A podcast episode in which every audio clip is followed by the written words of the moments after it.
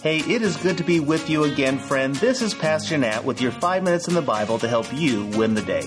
Whatever it is you're going through today, there is a way to push through it with excellence. So, to help you do that, we are going to talk about developing an unshakable faith.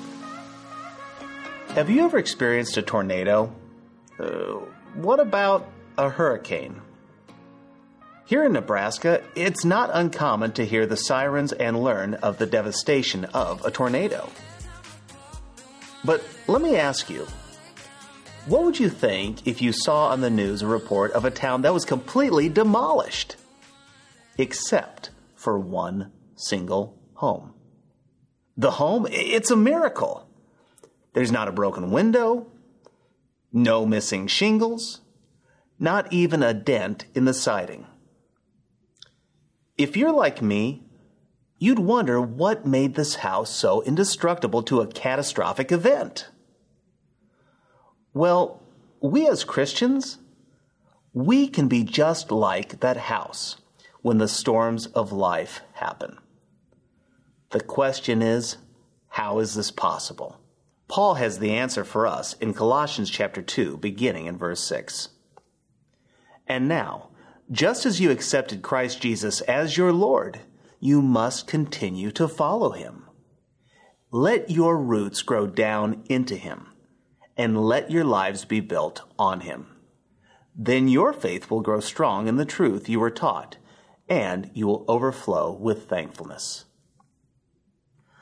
I wish I could spend all my time just on verse 6. But let me just say this. When you become a Christian, you are by default a follower, a slave, and even a disciple of Christ. You see, Jesus is not just your Savior, He is Lord of all. Therefore, where He calls, we go. And where He leads, trust me, there is freedom and life to the fullest. But how do we get to that point where we are able to follow Him? How do we come to a place where we can follow him through the storms, through the blessed seasons of our life? Well, Paul tells us. He says, grow your roots down into Christ. Let our lives be built on Christ alone. It is there your faith will grow strong, unshakable, and full of gratitude.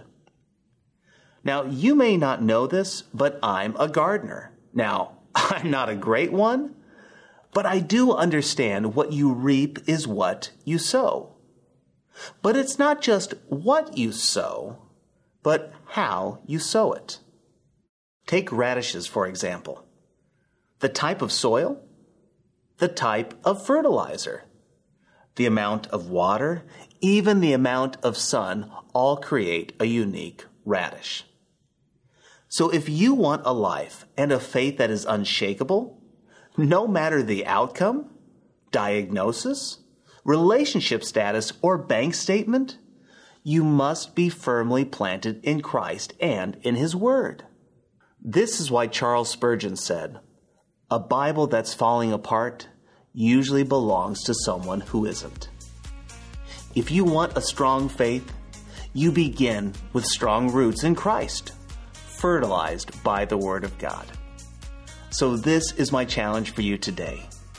Commit to engaging in God's Word four or more times this week.